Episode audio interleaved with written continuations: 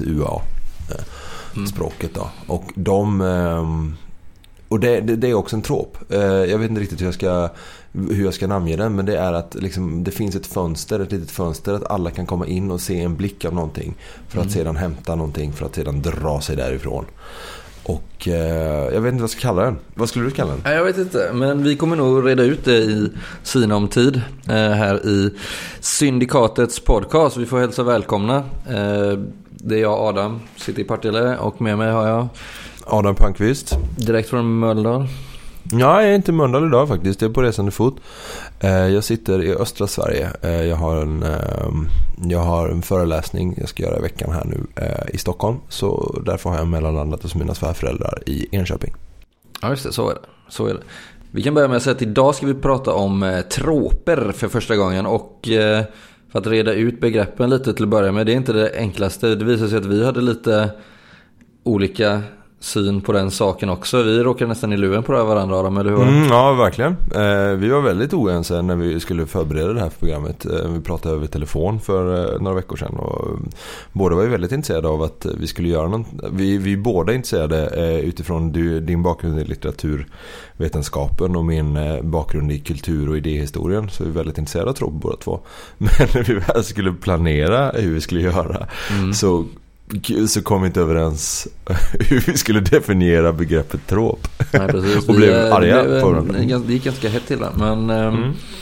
vi kan väl, om vi ska sammanfatta det lite kort för våra lyssnare så alltså, alltså eller vad ska man säga, alltså jag tror väl att jag hade som sagt, jag lutade väl mig på en viss typ av eh, filosofer som är aktuella inom litteraturvetenskapen bland annat. Eh, ja, men som Ar- Ar- Aristoteles till att börja med. Ordet trop Ah, smart. kommer från grekiskans eh, tropos. Tropos, ja just det. Och det betyder ju då eh, eh, en vändning. Eh, eller Ja, just det. liknande så. Och det är ju någonting man använde i eh, retoriken från början. Och även eh, Foucault pratar ju mycket om det. Mm. Eh, men hur som helst, och du hade väl, var det du? Jag lutade mot de ryska filosoferna då såklart. Eh, och då var det ju eh, Mikhail Batkin som jag valde att använda. Och hans dialogiska ord. Och så var det väl någon annan gubbe du hade använt dig av när du hade skrivit Ja just det. Eh, om franska det var mest, revolutionen. eller? Ja men precis. Fast då var det mest att jag tittade på textualiteterna liksom, mellan eh, när, när ordet för dialog med genom tiden så att säga. Eh, men det som vi bara kan komma överens om att en trop är ju, eh, skulle vi kunna liknas vid en kliché kanske. Eller en, eh, det, det är ett narratistiskt grepp, som ett berättartekniskt grepp. Där man, som liknar någonting annat. Och det som Batkin menar då att eh, när jag säger Robin Hood, om jag säger Robin Hood 1910 till en eh, person 1960 så, eh, så har Robin Hood-ordet bytt mening. Mm. Trots att det finns liknelser och det är det han menar med att ordet för dialog med sig själv genom tiden och rummet. Men det är också Foucault inne, väl, inne väldigt mycket Ja, det är på defin- definitivt. hur, eh, Hur vi Eh, definierar saker. Exakt hur vi sätter det i alltså historisk eh, kontext. Men som vi kommer använda det är väl egentligen som någon slags övergripande term. Så, som man ofta gör på engelska eller amerikanska när man snackar om tropes. Ja, vilket, då får, vilket då får liksom omfatta eh, både alltså stilfigurer, eh, klichéer, arketyper. Alltså det kan vara som att exempelvis en hjälte, det kan vara en... Ja, just det. Men det kan även vara en särskild typ av meningsutbyte mellan två karaktärer. Det kan ofta vara alltså någonting som händer i en berättelse som är väldigt typisk. Eh, man kan säga att lyckligt slut, det är en trop. Eh, Mm. Liknande. Men vi säger till exempel om eh, jag säger bågman eh, så, eh, så förs ofta tankarna till, och det är det som är grejen med tropen också, eh, idén om Robin Hood, att en bågman lever liksom ganska nära naturen, ganska nära, klär sig i grönt och sådär. Eh, och det ser vi, kan vi titta i Sagan om ringen till exempel. Där Legolas, alverna är ju bågmän i någon mening. Och Ja, eh, har, låna, har väldigt, lånat väldigt mycket attribut från Robin Hood på 1800-talet till exempel, lever i skogen och sådär. Ja men det handlar som sagt mycket om intertextualiteter. Eh, Ja men Och- precis. Och just det här att man är någonstans överens om att eh, det är det som är det. Det är ganska strukturalistiskt egentligen det här med troper. Att man någonstans är man överens. I alla fall just nu så är vi överens om vad den här saken är. Och vi kan alla känna igen det. Och, vi kan, och det är därför de kanske finns till också. För de visar sig vara eh, fruktbara i berättelsen. Sen ska vi säga att troper i sig, nu kommer vi prata om troper kanske både i positiv och negativ bemärkelse. Troper vi gillar, troper vi inte gillar. Men troperna i sig är ju egentligen helt neutrala. De är ju varken positiva eller negativa i sig. Eh, däremot är det svårt för att argumentera att de inte finns. Utan det är, Nej, men, nej, för det- oss det de som ju. är intresserade av eh, story structure så är det ju en självklarhet att de finns och det är kul att uppmärksamma dem. Och man blir ju med tiden lite skadad när man känner igen olika roller, arketyper i olika typer av berättelser. Aha, nu- och likadant, hur bygger du upp en historia? Eh, och det finns en viss eh, dramaturgi, olika steg som eh, antagonisten och protagonisten går igenom och, och sådär. Liksom. Och det är lite sånt vi kommer gå igenom. Ja men precis, och vad heter det, någon som, som var väldigt stor på det här, vi pratade om den anglosaxiska kulturen, det är ju Hayden White. Som jobbar mycket, han har ju de här tre definitionerna av tropen. Då är det metaforen, metonymen, ironin och eh, det här kan du bättre, syndoken, heter det det? På, Syn- Synekdoke. Ja, synektiker, ja just det. Eh, och jobbar mycket med dem. De fyra definitionerna av trop då. Ja, master Det- tropes liksom. Ja, just det. Mm. Men det är, också, det är ju taget också ifrån, eh, i, i grund och botten ifrån eh, retoriken. Men det, det går ju också att se det att alla de, eh, det är ju någonting som står för någonting annat liksom. Eh, alle- allegorier och sådär. Liksom. Eh, och just att det alltid sker i eh, rörelse så att säga, i en vändning. De gör någonting av det och det är därför de är så fruktbara att använda i berättelser. För att de är ju sällan statiska. Utan de innebär ju nästan alltid en förändring i berättelsen, en trop. De eh, pekar framåt. Och vår förhoppning är ju så här att vi inte bara ska sitta här och låta pålästa utan att vi förhoppningsvis kan eh, bidra till lite inspiration eh, för de som själva eh, kanske känner igen sina egna rollpersoner eller karaktärer eller sina spelledares drag. Jaha, nu gör han det där mot mig. Nu vet jag, nu har jag ett namn på det han gör mot mig. Spelledaren liksom. Jag behöver inte säga hur många högskolepoäng jag har eller?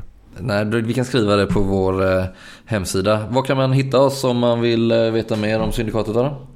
Eh, Man kan hitta oss på Facebook, man kan hitta oss på vår eh, hemsida eller vår bloggsida. Nej, det är en hemsida. Mm. Syndikatet.blogg är vår blogg och på Facebook så heter vi bara Syndikatet helt enkelt. Och man kan ju gärna ladda ner vår podd. Vi har börjat Mm. få lite återkoppling från våra lyssnare. Det är svinballt. Ja, det är skitcoolt. I, nu, nu när vi spelar in här då. Eh, vi vet ju inte när det här kommer att komma upp eh, riktigt. Vi har ju lite andra avsnitt som inte är färdigklippta och så. Men då har väl precis Det förlorade landets sista avsnitt gått upp va? Gick upp för ett par dagar sedan va? Mm. Söndag kväll eller måndag morgon var uppe sjätte delen och idag är det den 14 februari. Ja, just det. Alla hjärtans dag. Ja, just det. Här sitter vi och poddar. Så, nej men vi har faktiskt fru och barn båda två. Så, att, eh, så ni behöver inte vara oroliga för oss där ute. Eh, Men vi lever se- båda efter devisen Find what you love and let it kill you. Eh, Som Charles. Bukowski ägnar sig. Eh, Ska vi börja nu då? Ja, precis. Nu, nu.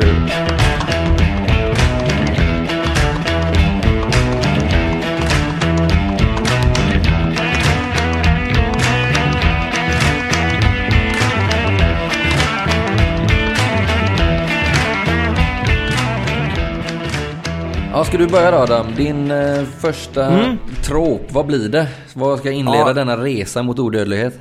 Det här är min, en av mina riktiga favorittroper. Och jag springer in i den eh, i litteratur, film, tv-spel, dataspel, eh, rollspel.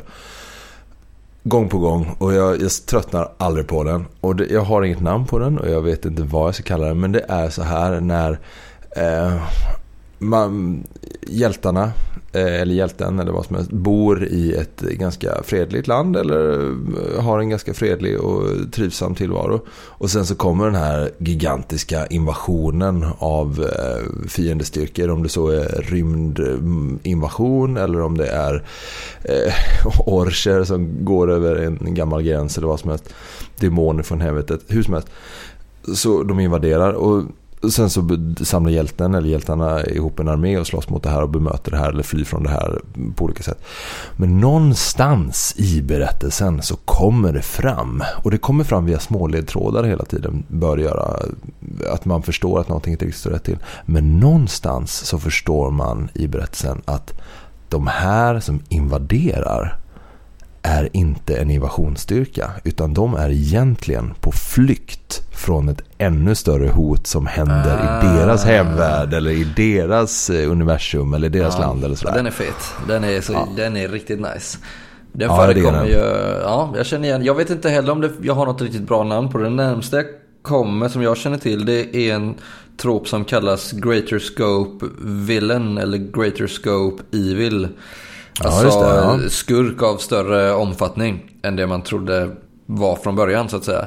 Den, är, Mm. den är inte, din, den du säger, den är ännu mer, eh, vad ska man säga? Den är ännu smalare och ännu mer precis och det gillar jag.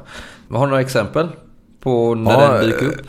Eh, senast jag sprang in i den eh, var i en synopsis jag läste för ett, eh, för ett rollspel som inte ännu inte är utgivet. Så jag kan inte säga den. Men, eh, Av Daniel eller? Ja, det klipper vi bort va? Nej, det behöver inte jag. Ja, ja, eh, ja av, eh, av en gemensam vän. Som, är- men det är jobbigt om han bara ger ut ett spel och det är väl en del av hans metaplott. Ja, men säg, men fan, skitsamma. Vi säger men... eh, Ja, vi- jag kan säga så här, i ett ännu eh, ej utgivet rollspel än, så det ligger i metaplotten. Så Mm. i något rollspel som kommer, ett svenskt rollspel som kommer här i, i de närmaste åren så kommer det vara en del av metaplotten. Så kan vi säga. Men det, det är ju så dyker det ofta upp i metaplotten just och att det sen Mm. blir eh, att det kanske kommer fram som du, som du beskrev lite pö om pö. Att som sagt att det, det finns lite av tjusningen med den här tropen är ju att man inte vet det från början. Eh, men det är ändå en förutsättning för, eh, för äventyret eller för berättelsen. Mm. Precis, jag sprang in i den i det här eh, iPad-spelet, eller det är ett dataspel egentligen, Banner Saga. Just det, ja just det, jättebra exempel. sist också. Och det, där hade de en, så här, en sån klassisk scen som låste upp förståelse för den här. Den, den, här för, den här scenen förekommer. Då är det ofta så här att hjältarna kommer fram till en, ett, eh, en bastion eller, ett, en, eh, eller någonting en, som fienden skyddar jävligt, jävligt hårt. Liksom. Eh, och den är mer eller mindre ointaglig. Men, och sen så pushar hjältarna sätter hårt mot hårt och pushar på ordentligt här. Och nedgör motståndet med och förlorar mycket man på kuppen. Och när de kommer in i den här bastionen så inser de vad är det de har skyddat liksom. Och det är det här som är så viktigt. Och då kommer det fram att då, då står det egentligen bara barn eller kvinnor och barn här liksom. Och, inser, och då, flyktingar liksom. Från den här eh, kulturen. Och då det är liksom första nyckelsteget för att eh, nysta upp det här. att Varför invaderar de med Alltså med sina familjer och då började, förstår du vad jag menar? Ja visst. Men det är väl någon sån här jättar eller någon jättefolk eller någon sån där liknande Ja, det är någon sån här jättefolk. Och marscherar in där. Och man fattar inte vad gör de det här för varför... Varför kommer Varför, de... ansätt, eh, varför ansätter de oss så jävla hårt? Liksom, Precis. Och sen visar det sig ju... Det är spoiler alert här för de som inte har spelat Banner Saga men... eh, Att det, det kommer bli, lite- det kommer bli lite spoilers. Det, för det är ju omöjligt annars. Ja. Men den är jäkligt effektiv och i det fallet så får man ju också eh, smaka i, i kombination då. Så får man också smaka på tropen Sense of Wonder, eller? Att man Ja, just känner det, just lite att oj, här finns det någonting större, äldre och farligare. Och det är också typiskt för den här eh, Greater Scope-villen. Jag tror det är lite det du är inne på. Fast Greater Scope-villen är väl egentligen bredare. Och den du är, det är lite mer... Men jag tänker just det här med Greater Scope-villen. Det, det är oftast en... Då kanske the villain, så att säga, skurken, inte egentligen behöver ha med saken att göra. Med, precis. med själva berättelsen. Men är ändå en förutsättning för att eh, det ska utspela sig. I det här fallet, kom, får man någonsin i Banner Saga del 1 eh, stöta på de här... Eh, Nej, nej. Inte, inte vad jag vet. Eh, man, det hintas väl lite här och var och det är någon, någon sån här, vad heter det, den här gigantiska, eh, vad heter det, Kos, kosmosormen. Som, Ja, den är så jävla ball. Ja, den är ball.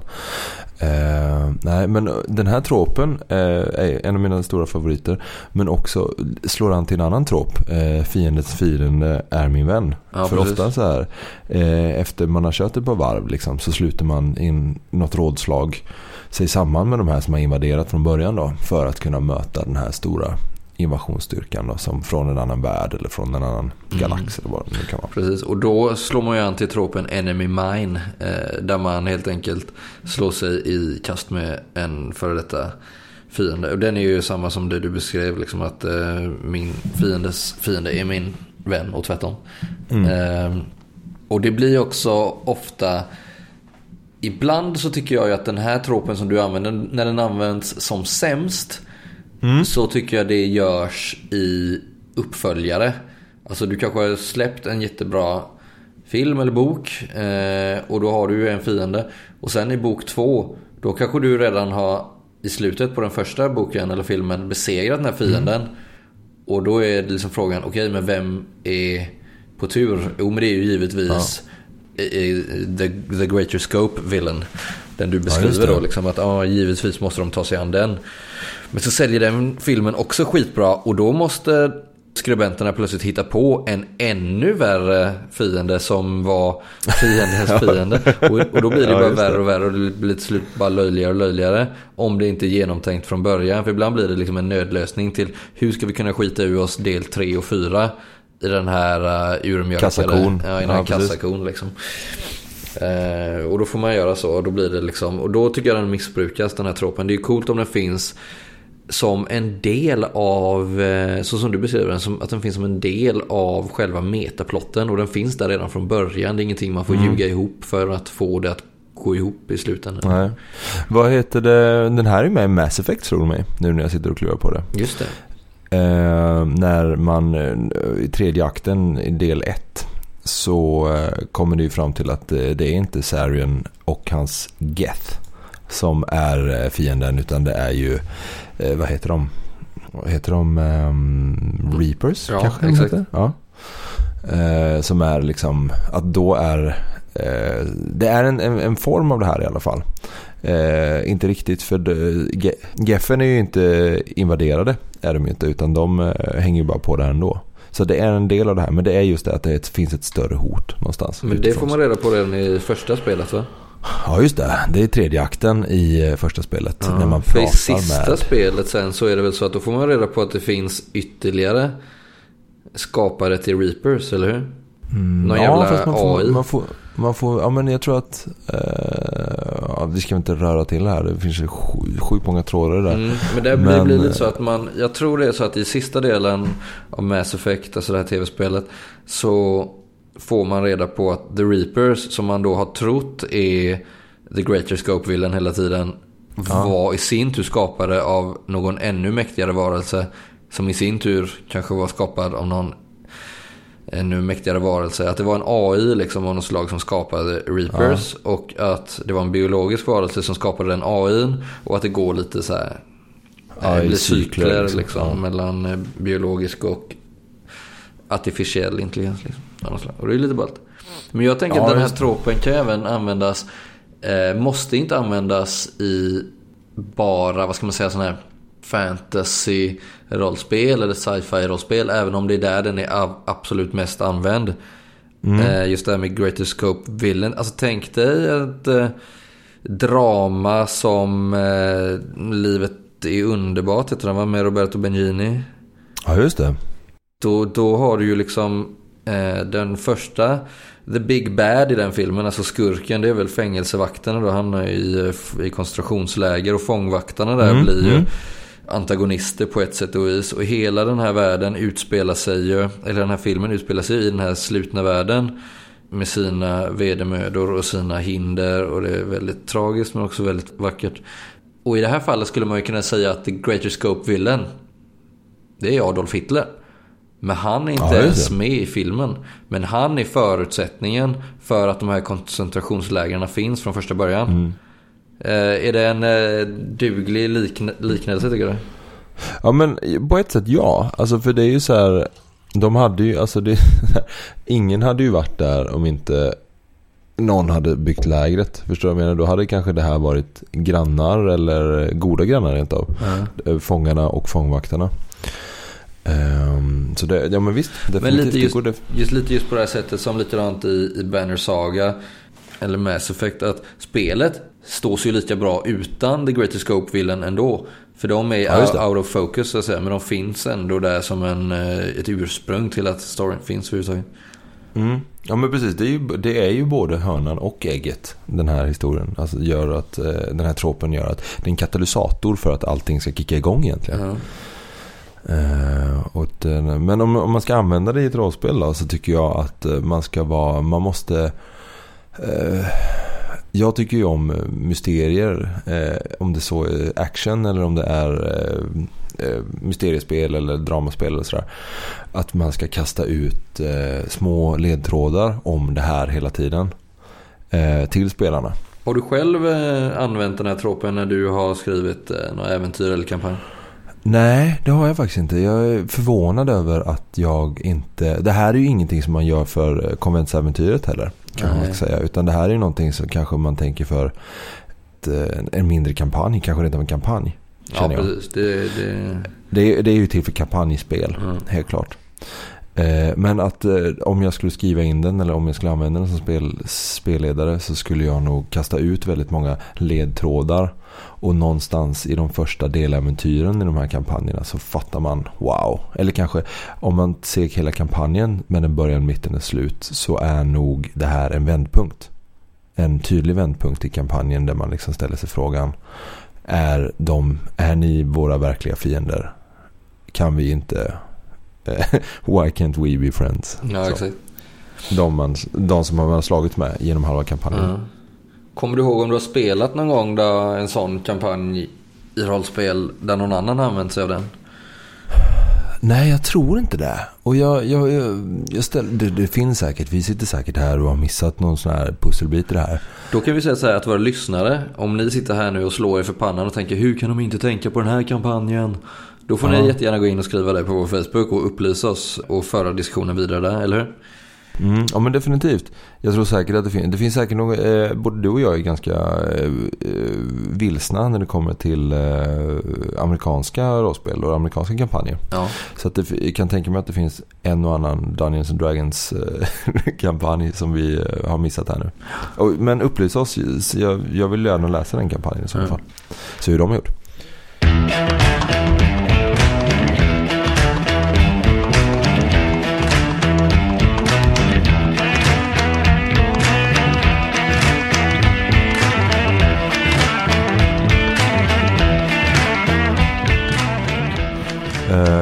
Okej då Adam.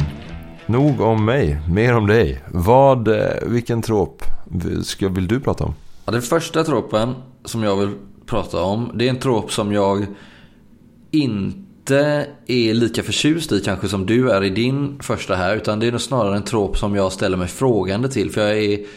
Jag fascineras av det faktum att folk fascineras av den. Lite på samma sätt som jag kan fascineras av att folk är fascinerade av att bygga med modelljärnvägar. Förstår du vad jag menar? Ja, nu, nu har du byggt upp här något. Ja, men jag undrar lite och jag hoppas att du kanske, eller någon lyssnare, kanske kan ge mig eh, nyckeln till varför den här tropen är så himla populär. Eh, och den är särskilt populär i en viss del av, eh, den har en särskild målgrupp ofta ska jag säga. Okej, Eh, okej, okej. och det är nämligen så att jag kom att tänka på den en morgon. Jag satt en tidig morgon när jag satt uppe med mina två små döttrar och kollade på Barnkanalen. Och så eh, kollade vi. Först var det något program som hette eh, Kate och Mimim Och sen var det Trädfru Tom. Och sen kom Farfar i fickan. Och då insåg jag att nu, vänta här nu. Nu är det tredje avsnittet i rad. Där protagonisten, alltså huvudpersonen, krymper i storlek. Den är bra. Ja, så jag vill det. prata om krympningstropen. Jag har inget bättre Ja. namn än så på det. Jag, Ant-Man-syndromet eller hur man säger. Ja, precis. Men där har du ett bra exempel på när det inte handlar om barn. Men annars gör det oftast det. Eh, varför är den så himla populär när det kommer till barn? Vi har ju fler exempel. Vi har ju Nils Karlsson Pyssling. Astrid Ja, Lindgren. det. kommer 49. Eh, vi har eh, Älsklingar krympte barnen. Ja, just det. Finns eh, 89 tror jag den filmen. flera filmer Det och finns en serie som- baserad på det. Som har den här tropen just när det är... Och det är oftast inriktat till barn. Eh, och jag Ja. undrar, liksom, och den är ofta besläktad, den har också tänkt på, med eh, portaltropen. Just det här att du måste kliva in i ett annat rike. Eh, som Nils Karlsson kanske gör. Liksom, han måste trycka, han säger killevippen och så går han igenom det här lilla hålet och så kommer han nästan till en annan värld fast han inte gör det. Eh, den är också Ja, besläktad det. med ja. tropen mus, musvärld eller mouse world. Det här att man, eh, och det tror jag kanske är lite nyckeln. Just det här med att det är spännande, du stöter på nya hinder. Ditt eget hem kan bli ett äventyr bara för att du plötsligt är svinliten. Och alla vardagliga ting blir plötsligt ett äventyr att ta sig an. Liksom. Ja, men någonting som jag upplever med den här tropen, och nu tänker jag på, vad heter det, älsklingar jag krympte barnen. Ja. jag krympte barnen. Och det är ju att helt plötsligt så blir alla djuren, myrorna blir snälla mot de här barnen som springer runt i trädgården. Skorpionerna blir livsfarliga så här. Att djur helt plötsligt får en annan mänsklig attribut. Eh, insekter då, i någon mening. Och det är ju jätteunderligt. Ja, Förstår du vad jag menar? ja. Att helt plötsligt så, så behandlar djuren dig den här myran då behandlar de här barnen jättegulligt och bär runt på dem och de får rida på den här myran så. Eh, och den får kaka. Men egentligen skulle bara myran ätit upp den. Exakt. Va- så är det ju Ant- Ant-Man också. Att eh, Ja. Då får du ju in myrorna blir en helt ny så här, Jag vet inte vad jag ska kalla det. Men de får ju en, någon slags hjältestatus eller hjälpare-status där. Och det finns olika typer. Om du har sett den senaste Marvel-filmen där. Och de bara ah, den här myran kan göra det här och den här myran kan göra detta. Och de, det är liksom en liten egen armé av myror som kan göra olika coola grejer. Eh, Jag, jag tycker den här tropen är riktigt fånig ska jag säga. Men jag tycker det är en jävligt bra trop att prata om. ja. men då står vi nog på samma...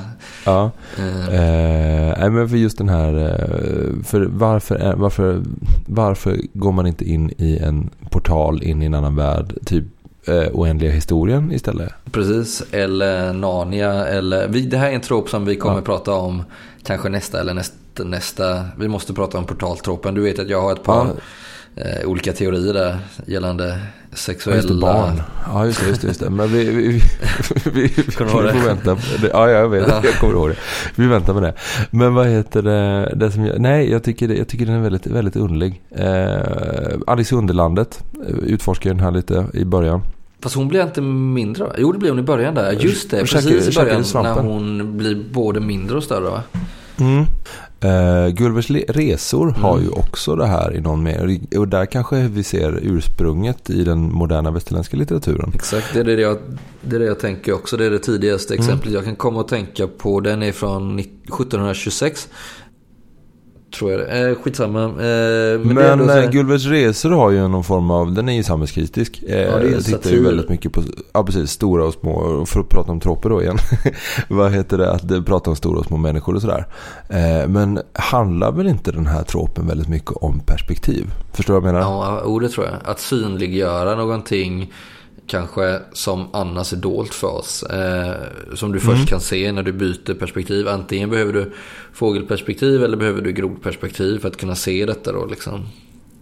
Mm. Det är lätt att eh, väva in en politisk agenda kanske här och vrida sanningen åt det hållet som du vill ha den. Precis, jag tittar ju på med mina döttrar eh, på eh, en eh, serie som heter Beatbugs. Mm. Har du sett den? Mm, jag känner inte igen. Ja. Eh, där det handlar om eh, alla är insekter då. Ja. Och så springer de runt på en gårdsplan. De är insekter med väldigt, väldigt, väldigt, väldigt, väldigt mycket mänskliga attribut ska jag säga. Och har mänskliga namn också. Men där de springer runt på en, eh, en bakgård bakom ett hus. Ganska lik bakgården i Älsklingar krympte barnen. Det ligger li- leksaker lite överallt och det är någon vattenspridare som är igång och sådär. Mm. Och där är också sådär, jobbar väldigt mycket med perspektiv. Alltså den här vattenspridaren gör ju mer eller mindre hav när den står och sprutar vatten en hel dag. Och eh, tändstickor är eh, byggmaterial och sådär. Mm. Ehm, så att det, det är ju en högst levande trop framförallt inom um, ungdoms Ja, eller barn, barnskildringar. Ja men det är det jag menar. Du, Jag, jag stötte på den tre gånger i, under loppet av en halvtimme. Då, då, då jag fick bara, vad är det här liksom? Eh, men det jag tänker är att den kanske också då, också i och med att man får ett annat perspektiv, att den kanske har för barn just då ett pedagogiskt syfte. Att du får lära dig om olika alltså storlekar ända ner till mikronivå. För att kunna se, vad ska man säga, liv och rörelse, förändring i naturen. Ja, Eh, och att du ser att detta finns även i de minsta av ting liksom. Och att det är oupphörligt. Även om vi inte kan se det så finns det liksom liv och rörelse, utveckling i, på alla stadier. Eh, för så är det ju ibland eh, i de här barnprogrammen att de blir små för att kunna se hur, helt enkelt hur det ser ut, liksom hur saker och ting. Eh, så det finns ju någon eh, film som heter Den fantastiska resan eller något jag kommer inte ihåg. The Incredible Journey eller något sånt där. När de åker in i någon kropp för att bota någon sjukdom eller liknande. Det är en sån sci-fi film. Ja, ja, ja. Men det är väl typ nästan lite pedagogisk film va? Eh, de åker runt. Det är någon snubbe med långt skägg och det är Nej lite sci-fi. nej, inte den. Nej, nu nej, tänker vi på två olika. Den du tänker på det undrar om det inte är en fransk. Men den är också superpedagogisk. Den är ju Mm. där de ut, där får man se Röda och vita blodkroppar. Exakt, den är ju skitbra. Eh, Men jag tänker på en annan som är en sci-fi film då. Där de åker in i kroppen på någon gubbe för att eh, typ bota hans cancer. Jag kommer inte ihåg. Eh, Men den har ju också den tropen. Eh, Men det blir ju, den du säger, den, du pratar om, så jag inte kommer ihåg vad den heter. eh, Som är något liknande. Jag undrar om inte den är fransk från början. Ja, jag tror också det. Ni får jättegärna skriva upp på Facebook Ja. om ni kommer på det. Och det är också utbildningssyfte helt enkelt. Och det blir ju spännande. eh, För att Ja, eh, ibland så kanske det känns lite farligt för dem. Eh, Ja. Och sådär. Men man är väl kanske fascinerad av just det här eh, livet in i mikronivå. Jag tror man, det har fascinerat människan ända sedan man uppfann mikroskopet på typ 1600-talet eller när det var. Och sen att det kom en ny våg på 1900-talet när man uppfann, vad heter det, elektronmikroskopet.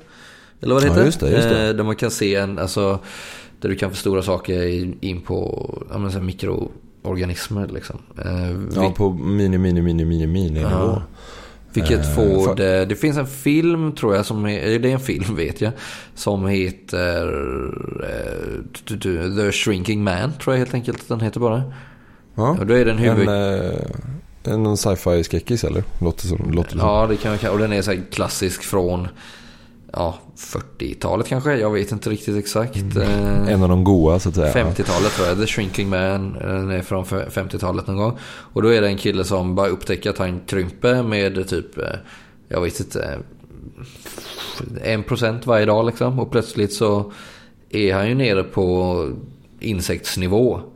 Och hans eh, stora insikt i den här filmen är just detta att han inser att oj, hur liten jag än blir så fortsätter ändå livet och intelligensen. Det finns intelligens även på den här lilla, lilla nivån. Han får en uppenbarelse där. Liksom. Han vet att okej, mitt liv är inte över bara för att jag är en insekt. Liksom.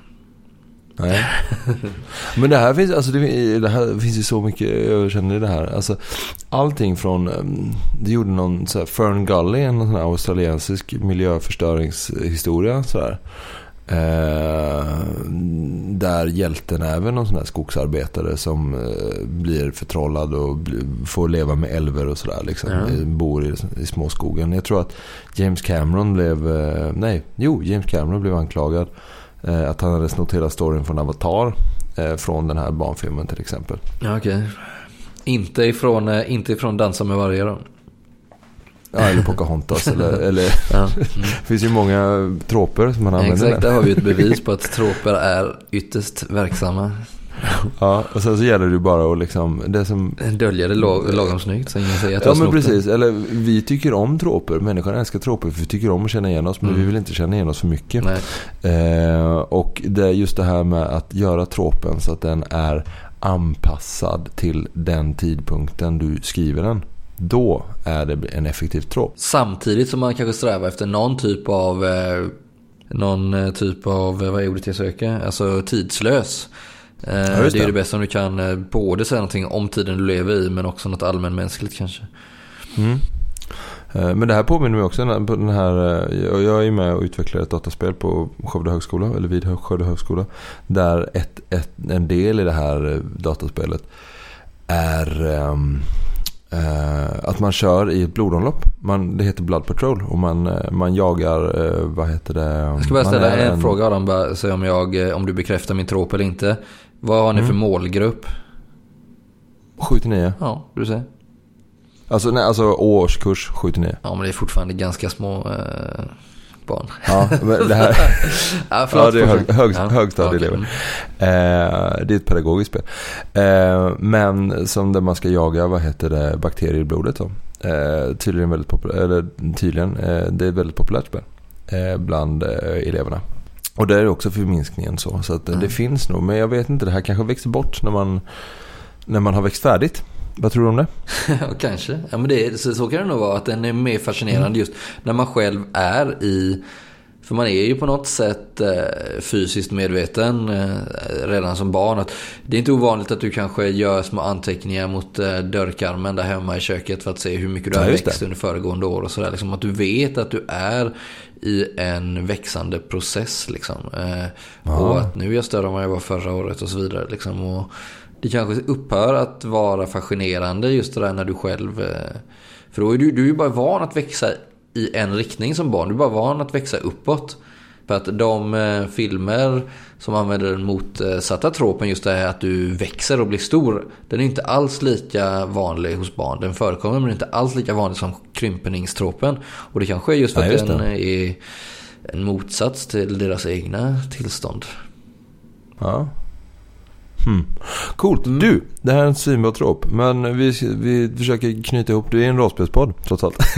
Vad heter det? Ja, men det är det som är, förlåt, det är det som är grejen. Jag kommer inte på några vettiga användningssätt. Eller jag kanske kan komma på några efter att ha sett Ant-Man.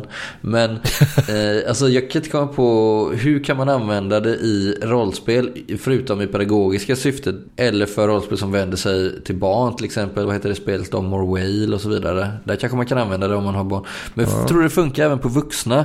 Eller har vi är vi för avtrubbade? Har vi en smärtgräns mot detta? Kan det användas i rollspel för vuxna, liksom, den här tropen? Ja, jag kommer ju attackera från din blinda fläck här. Eh, det används ju faktiskt i ett svenskt rollspel. Eh, I Svavelvinterkampanjen. Ja. Erik Granström. Nej, men i Kristalltjuren. Då är man i en... Eh, ja, nu ska vi spoliera lite här igen. Men det får vi göra. De som inte vill höra detta kan ju blippa i 30 sekunder framåt. Ja, eh, snabbt nu då. Eh, Vad heter det? Man, eh, I Kristalltjuren del 3 så går man runt i en annan dimension.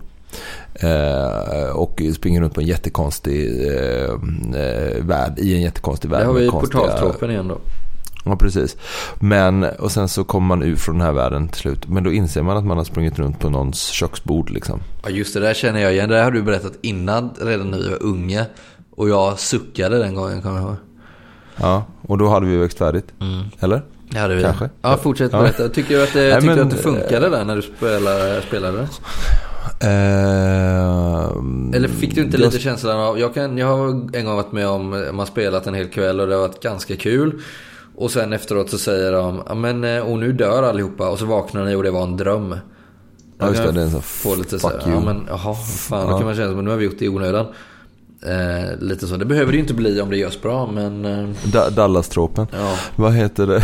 men, men vad heter det? Nej, men jag, jag var sjuk när vi spelade. Alltså jag var med, jag var med, jag typ var sjuk. Så att jag typ låg och typ eh, däckade i en soffa typ. Så, men jag var ändå med och spelade. Och sen så var eh, vår spelledare, han var inte så engagerad. Kändes som. Han ville göra något annat. Inte han heller. Så att, nej, så att allting var väldigt konstigt. Men eh, ja, plus minus noll ska jag säga. Lite förbannad var jag. Eh, efter att ha sprungit runt på den där.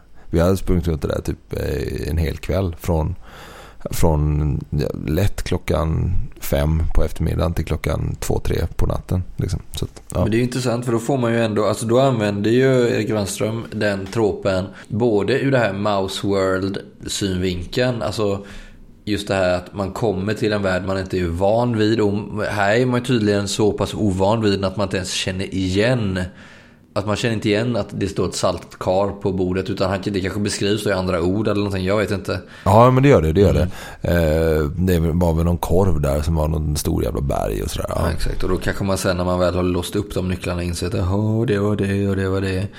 Alltså den typen av rollspel ger jag inte så mycket för. Jag tycker att, eh, nu, nu dissade jag Svavelvinter härom sistens. det gör du var ju jättemycket. Ja, det var ju på skoj. Det är en jättebra kampanj. Eh, Men just den där grejen, alltså det är sådana här små fyndigheter där man kan Mm. i efterhand eh, sitta och skratta åt att ah, det var en falukorv. Det är liksom, det är inte det jag vill ha ut av att spela rollspel. Jag tror inte det var det när jag var 17 heller liksom. Nej. Utan den typen av, om man inte fick den typen, om man inte fick stöta på den typen av troper som barn. Så det kanske, då har man missat något liksom. Då kanske man måste få ut det som vuxen istället. Vi spelar rollspel när man leker att man är på ett bord. Men för mig är det, nej jag vet inte. Det jag tänker man kan använda det till i rollspel. Det är ju, för det första så måste man vara i en värld eh, där det är eh, rimligt att krympa. Så som kanske då i eh, Trakorien. Där det är en... Nej men det, det, det, alltså förstår du vad jag menar? Du förstör inte spelets stämning om du plötsligt är liten och springer runt på ett bord. Även om det är en Nej. dröm eller inte. Och det finns väl en metafysisk aspekt i Svavelvinter har jag förstått liksom. Definitivt. Så jag menar, det behöver ju inte bli jättelöjligt. Det kanske är djupt tragiskt ändå. Man kanske förlorar sin bästa vän i eh, en ost. Mellan två ostskivor. Eh, det kanske är sjukt tragiskt, vet jag. Men det blir ändå lite så här eh, situationskomik. Så här, lite slapstick typ. Ah, Hans, ja, fingrarna i syltburken. Eh, ja, skitsamma. Eh, det jag tänker är att eh, världen, om man spelar, måste vara öppen för den typen av trop. Hade vi spelat ett jätteseriöst spelmöte av, säg Symbarom kanske. Som ändå finns viss typ av magi och alkemi och sådär. Men det känns ju inte som att det hade, då hade man som man säger jump the shark. Som man säger, en, trop, en annan trop då. Alltså du hade slutat, du hade frångått din genre. Ja just det. vis. Eh, vilket eh, är inte alltid. Ibland är det coolt att göra en eh, genrebrytning. Brytning. Ja. det kan funka. Men om det blir åt fel håll. Alltså jag har ingenting emot om någonting plojigt går till att bli någonting seriöst. Men om man har någonting väldigt seriöst och sen så, så trycker vi på en spik i väggen och säger killevippen och sen så blir vi liksom 5 cm höga. Det hade känts som att man hade kanske... Det hade blivit lite flamsigt. Ja, ja men det, jag håller med dig. Eh, jag har också jättesvårt med de där eh, alltså, fysiska. Vad händer med ens prylar liksom? Även mina kläder, även min Ja. eh, plånbok. Även, ja. Ja, precis. Min, eh, mitt magiska, alltså mitt gudasmidda tvåhandsvärd liksom. F- f- formas det också om. Mm. Och sådär. Och det krävs ju att det här är någon form av eh, eh, saga nästan Mm. för att det ska, Det är det det ska jag kunna menar, det är användas. det som- Den funkar ju inte om man kan använda, jag tycker inte den funkar i en sci-fi historia. Eh, för då... Om du inte har eh, någon sån om här jag har- strålningspistol där du kan eh, bli jätteliten.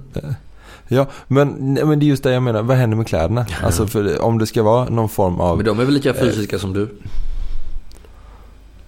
Ja, Om du har eller- en sån ja. strålningsdevice. Skitsamma. Jag tycker också att det blir ett slag. Alltså det är inte därför jag spelar rollspel. På att jag vill bli 5 cm hög. Eller för att jag vill bli 5 meter hög.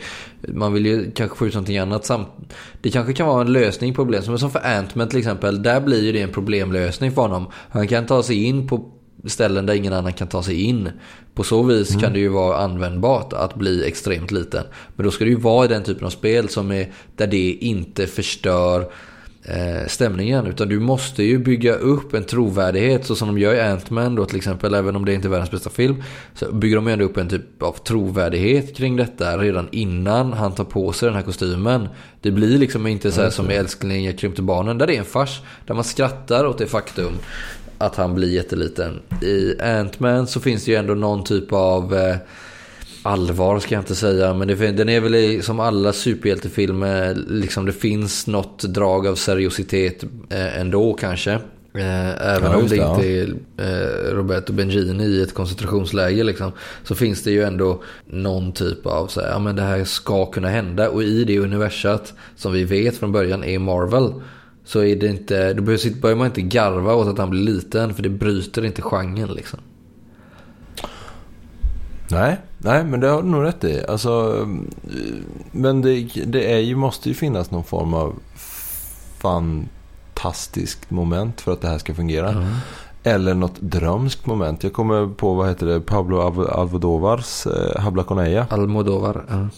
Ja, just det. Eh, är det du eller jag som har bott i Spanien? eh, som, eh, vad ska jag säga? Där finns det ett sånt inslag eh, när en person blir liten Jaha. och förgriper sig på en, en, eh, en person i koma som liten då. Hur liten? Ja men typ Nils Karlsson Pyssling liten. Fan vad jag- vidrigt. Sexuellt förgriper sig då. Men det är ju bara att han, han Det är också en trop inte- vi skulle kunna ta upp. Jag tänker på den, vad heter den, Hollow Man. När han blir osynlig och börjar förgripa sig på sin granne som han har varit tänd på länge. Alltså att Ja just det. det är en trop som har att göra med det här att vad hade hänt med mänskligheten om vi hade tagit bort alla lagar liksom? Hade jag gått in och slatt ihjäl min granne bara för att det inte är olagligt längre? Förstår du vad jag menar? Ja, eller om jag kom undan med det. Ja, precis. Liksom, förstår Ja. är, är skräcken så stor att, eh, att jag ska bli dömd? Ja, exakt. och så Är det straffet? Skam Ja. eller liksom, ja, jättespännande. Mm, det är en trop. Men eh, tråpen är ju så oerhört rikt. Eh, och jag tror att många som spelar rollspel, speciellt spelledare, kan eh, utvecklas väldigt mycket och få en förståelse för tråper, hur det fungerar. Eller vad säger du? Ja, alltså jag är ju en uh, tropeholic själv och ju mer man eh, börjar studera troper och blir öppen för dem så får man eh, ett bredare användningsområde för dem. För så är det lite med allting. att Du kan sätta dig på tvären mot vissa saker och tänka ah, att jag har aldrig brytt mig om troper eller jag har aldrig brytt mig om berättarstruktur eller jag har aldrig brytt mig om det här och det här. Jag har alltid gjort så här i 15 år bara gått på känn och det funkar lysande liksom. Eh, Jag vet Claes Östergren är en författare, han som har skrivit Gentlemen och, och, och de böckerna. Ja, det. Ja. Han menar ju att du kan inte lära dig att bli en bra författare liksom, utan det, det du föds du till och du sitter på din kammare och skapar mästerverk eller så skitsamma liksom. Och det håller, det håller inte jag med om. Jag tror att du ju mer du lär dig, eller liksom desto mer du kan, så då vet du i alla fall vad du bryter emot om du inte vill använda dig av det. Du kan påstå att du skiter fullständigt i berättarstrukturer, att du skiter i eh, antagonister, protagonister, att du skiter i eh, liksom utvecklingskurvor och dramaturgi. Men jag lovar dig att när du har skrivit ditt första manus så kommer någon jävel kunna sitta där och pussla sönder det i små bitar och säga här händer det och där händer det och där händer det. Du kommer liksom inte ifrån de här olika mönstren. Du kan dekonstruera allting egentligen. Liksom. Ja men visst och sen så och, och ha de här liksom stödstrukturerna eh, med troper, textualiteter, eh, klichéer eller hur du än vill vända på det. Så har man en oerhörd, man har en skatt. Eh, alla, alla författare som någonsin har skrivit någonting tidigare eller blivit utgivna på något sätt tidigare. Om det är så inom film, dataspel, tv-spel, eh, rollspel, eh, ja vad du vill, böcker, serietidningar. Så finns det tråper här i som man kan liksom eh, tvätta om och göra till det som fungerar för dig i just där du skriver just nu. Precis. Det får bli de avslutande orden. Vi lägger på här nu och sen så ringer vi snart upp varandra igen och då ska vi snacka om hjältar.